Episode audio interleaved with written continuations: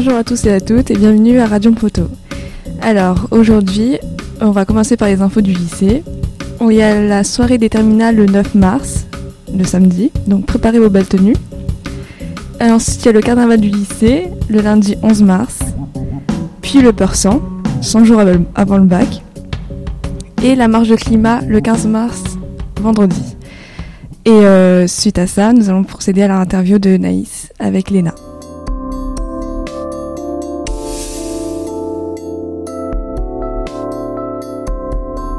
Effectivement, merci Samira. Donc aujourd'hui, euh, nous avons Naïs euh, avec qui, bah, qui va nous présenter un peu la journée du 15 mars. Mais surtout, Naïs, tu es éco-déléguée. Est-ce que tu pourrais nous dire un peu ce que c'est? Alors, nos rôles en tant qu'éco-délégués, c'est de sensibiliser les élèves du lycée à, adopter un comportement euh, éco-responsable et à, limiter donc euh, leur impact euh, dans leur comportement de consommateur vis-à-vis de la planète. Et ce que vous avez fait l'année dernière, cette année, c'est les lunchbox, c'est ça? Ouais.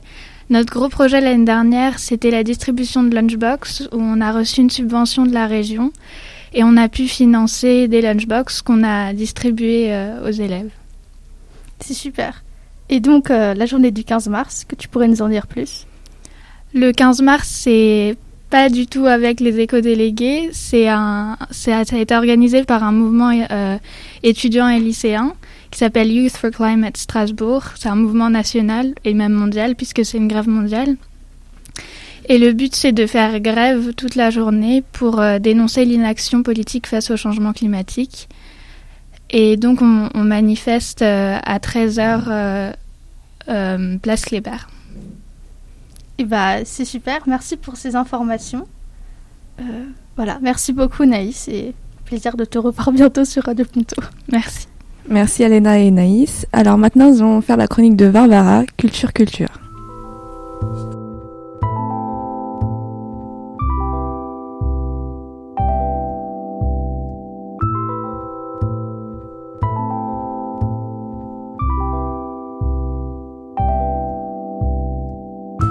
Merci Samira. Euh, je vais présenter ma chronique par euh, la rencontre auquel j'ai assisté le 30 janvier 2019 à l'auditorium de Haute École des Arts Durand, qui était rempli du public de tout âge et de diverses origines. Donc la salle s'est plongée dans l'ambiance détendue et pourtant entourée de curiosité devant l'artiste majeur de l'art contemporain sous le pseudonyme Orlan. Et de son vrai prénom, c'est Paulette Dubrouet. Cette femme artiste d'origine française a marqué l'époque contemporaine avec le nouveau approche à l'art corporel. En s'exprimant à travers des, divers, des différents supports, Orlan place ses œuvres dans divers contextes provocateurs, légitimés par son engagement personnel. La conférence, sous le titre Ceci est mon corps, ceci est mon logiciel, a donné l'occasion à tous les passionnés de l'art de rencontrer l'artiste et de se placer dans le partage commun des tendances de l'art contemporain. En commençant son discours avec le jeune public par la phrase Vous êtes jeune et vous arrivez au monde qui est difficile. Ce sera à vous de réaliser tout le boulot qu'il nous reste à faire. L'artiste a prolongé la conférence par les rétrospectives de ses œuvres les plus anciennes jusqu'à les plus actuelles qui continuent à marquer des esprits. En effet, c'est dans les années 60 que Harlan trouve sa passion pour l'art et surtout pour l'art expérimental qu'il a mené sur le chemin des performances. Son travail dénonce les violences faites au corps et en particulier au corps des femmes. Des femmes. Et c'est dans ce contexte qu'il s'engage dans un combat féministe dans l'heure actuelle. Elle fait de son corps l'instrument privilégié où se joue notre propre rapport à l'altérité. En faisant la référence à la grande mère de performance, Marina Abramovic, Orlan se définit tout entière comme œuvre d'art. Son corps est sa matière première, travaillant sur le statut du corps dans la société contemporaine, qui cherche à s'approprier les individus. C'est pourquoi d'ailleurs plusieurs de ses œuvres évoquent les différents contextes actuels dans lesquels est plongé l'être humain. Et aujourd'hui, notre corps est de plus en plus lié à l'évolution technologique qui nous englobe avec toutes les influences des réseaux sociaux où on cherche d'imposer des standards de l'homme moderne. Orland, l'artiste qui a l'impression que sa vie lui a servi à rien, se démarque complètement par ses visions du corps moderne et de sa place dans l'art contemporain où on l'intègre, on l'exploite, on expérimente avec lui de plus en plus en dépassant ses propres limites. La conférence de la IR a été un véritable plaisir de découvrir de plus près la conception de l'artiste et de se plonger dans l'univers des sons, des couleurs et des émotions qui ont uni chaque spectateur de la salle. Et donc, le corps dans l'art contemporain reste actuellement une véritable source d'inspiration et de création pour chaque artiste qui mène une réflexion sur ses limites physiques et spirituelles. J'aimerais conclure cette chronique avec le point actuel sur la troisième édition du mois de la photographie de Strasbourg, qui tient lieu dans plusieurs galeries et espaces artistiques de la ville jusqu'à 30 mars. C'est une belle occasion pour découvrir les photographes les plus jeunes et multinationales qui exposent près de 400 œuvres ce mois-ci. Dans le cadre de, cette édition, plusieurs événements comme débats, vernissages et concours sont organisés pour les plus jeunes et les plus passionnés par la photographie. Pour toute information, je vous invite à vous rendre sur le site strasbourg-artphotographie.fr et de profiter de cette belle rencontre avec des artistes et des photographes. Merci. Merci beaucoup Barbara pour cet instant cultivé.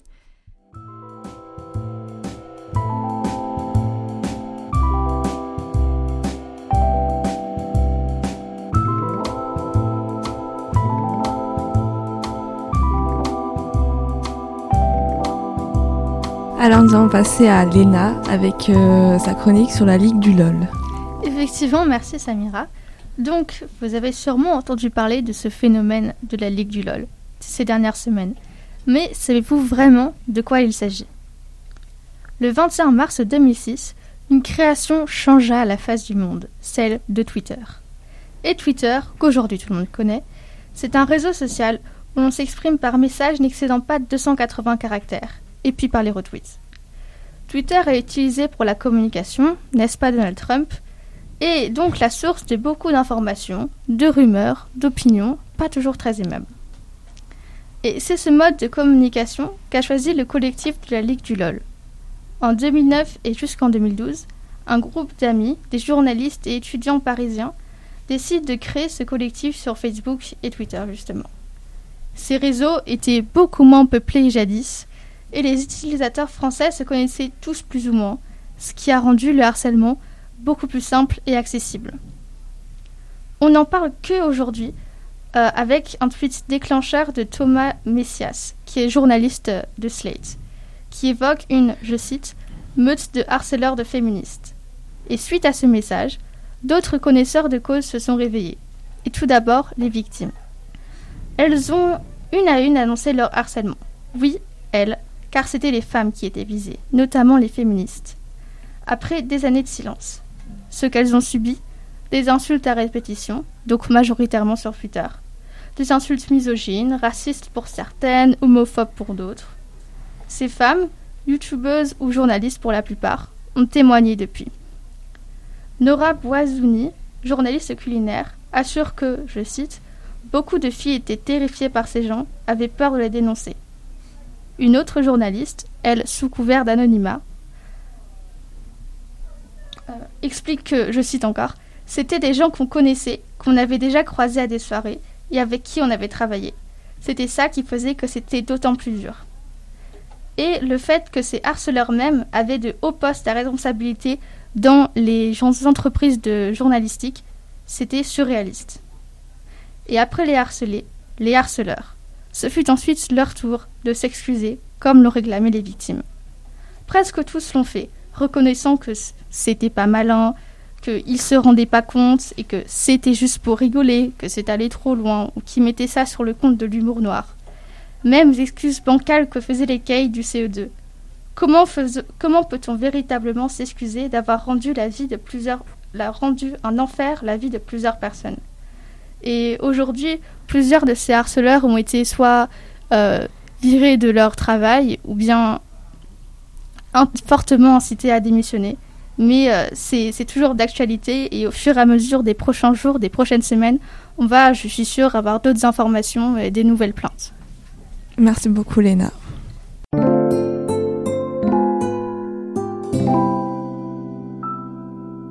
Maintenant, nous allons passer à la chronique de Philippe. Eh bien, c'est parti. Chers auditeurs et surtout chères auditrices, voici une lettre que j'écrivis à mon voisin il y a quelques semaines, avant de partir faire une promenade sur la belle neige qui était tombée cette nuit-là. Il n'y avait pas encore les 18 degrés de février, pas encore ce soleil chaud et éblouissant, pas encore cette bonne ambiance printanière prématurée, et je me disais bien que je devais revêtir la robe de l'avocat du diable et emmener ma dose conseillée de mauvaise humeur. Monsieur voisin, cela faisait quelques jours que je m'étais fixé ce temps de révision studieuse et appliquée sur un cours complexe. Ainsi, je me suis installé confortablement, après avoir clos la porte de ma chambre, et m'être ainsi isolé des nuisances sonores familiales. Mon travail devint vite efficace et en quinze minutes j'étais fort bien avancé. La lumière qui entrait par la fenêtre de ma chambre en cette matinée décembrale était parfaite. Il avait neigé, le halo était d'un gris pur, le sol tapissé d'une fine couche de phare blanc. Un silence religieux planait sur mon paisible quartier, à la moyenne d'âge de près de soixante-dix ans. Pas d'enfants jouant bruyamment dans la rue réveillant tantôt l'émotion grand-parentale de mes chers voisins, ou tantôt leur pédophobie acerbe et leur xénophobie latente, pour peu que ces enfants soient bronzés. Mais là, rien. Silence. Une matinée de révision idéale en somme. Et c'est là que vous intervenez, mon cher voisin. Vous me connaissez, cela fait maintenant près de dix ans que nous belligérons l'un en face de l'autre. Vous n'êtes pas mon monsieur Blédur, malheureusement, vous ne m'avez jamais salué d'ailleurs.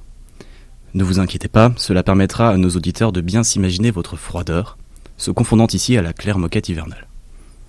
Motivé, concentré, je poursuivais ma tâche de jeune lycéen, dont l'avenir se jouera dans quelques mois, lorsque soudain, soudain le vacarme débuta. Ce son est indescriptible, et je suis confus de me voir dans la capacité, chers auditeurs, de vous le reproduire sur les ondes pour des, des raisons évidentes de préservation des tympans. C'est le froissement de la coque du Titanic contre l'iceberg, c'est le grincement grave d'une fourchette en métal contre une assiette en porcelaine, c'est le son du frottement de gravier déversé par la benne d'un engin de chantier contre la tôle, c'est le son de la carrosserie de la Mercedes de Lady Di contre la paroi d'un tunnel, c'est le son d'un canapé que l'on déplace sur un parquet rayé, c'est le son de votre énorme pelle à neige sur le bitume de votre parking. Tapage diurne. Je ne savais pas qu'arracher une moquette serait si bruyant. Et puis, cher voisin, vous y mettiez du cœur. Peut-être même aboriez-vous en cet instant un sourire sadique, avec vos vêtements en nuances de gris qui sont bien assortis au bitume noir et à la neige blanche. En plus, vous ne vous arrêtiez pas, vous chargiez encore, et encore. Les murs de Troie n'auraient pu résister à votre détermination. La muraille de Chine aurait été humiliée lorsque vous l'auriez passée bien avant les Huns. Sisyphe vous aurait demandé de l'aide pour hisser son rocher au sommet de la montagne et vous seriez venu, fidèle à vous-même, d'un pas alexandrin, avec cette maudite pelle et votre cache-oreille sûrement au comble de la mode, dans une dimension parallèle où la Terre serait habitée uniquement par d'anciens dirigeants soviétiques. Il faut cependant bien avouer que j'étais aussi un rien soulagé.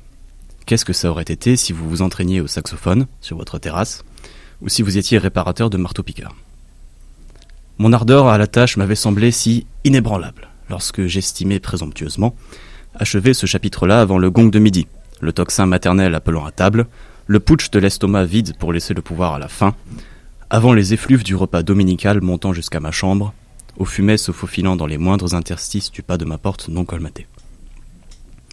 Ce n'est pas la fin qui fit sortir le loup du bois, mais la douce mélodie de votre musique virtuose, issue d'une maîtrise parfaite et innée, de cet instrument si délicat qu'est l'appel de 50 sur 30 en acier. Mais ce travail non rémunéré dont dépend ma réussite scolaire et ainsi mon avenir, fut immédiatement perturbé par votre acharnement virulent sur le trottoir de notre rue.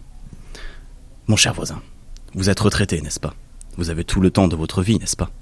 Votre existence est rythmée par les regards intempestifs par la fenêtre de votre appartement, qui est comme par hasard en face de celle de ma chambre, par l'occupation des salles d'attente de généralistes et de spécialistes aux horaires où ceux qui travaillent en semaine les fréquentent. Guluc faisait d'ailleurs dire à son chat Heureusement que les vieux sont malades, ça les occupe. Le dimanche, vous pouviez recevoir votre famille, aller lui rendre visite, ranger votre bibliothèque, sortir avec votre femme, bricoler, faire de la mécanique, construire des maquettes, lire, jouer au petit train. Mais entre toutes ces possibilités, il eût fallu que vous choisissiez musicien. Certes, vous en avez le talent. Plus besoin de la chevaucher des Valkyries pour attaquer les forêts vietnamiennes, plus besoin de Johnny pour faire bouger la France profonde des oubliés, plus besoin d'instruits agressives pour les chansons de Michael Jackson, plus besoin d'énormes baffles dans le coffre d'une 206 pour montrer qu'on sait écouter de la bonne musique.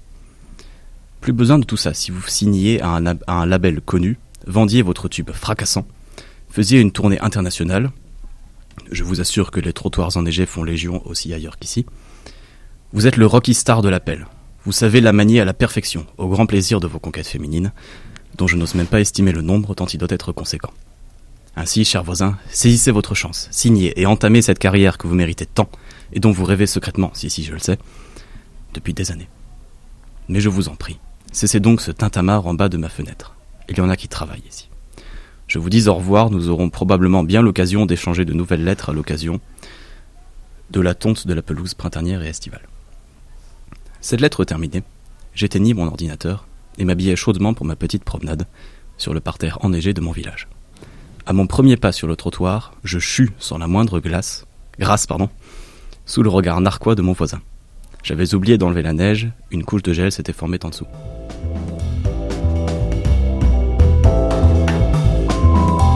Merci beaucoup Philippe. Alors nous allons passer à la chronique de Timon, ça va couper chérie.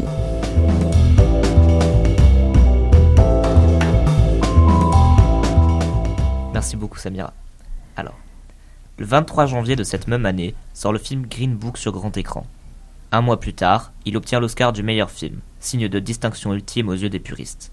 Mais ce film est-il vraiment aussi incroyable que l'ensemble des spectateurs s'accordent à le dire?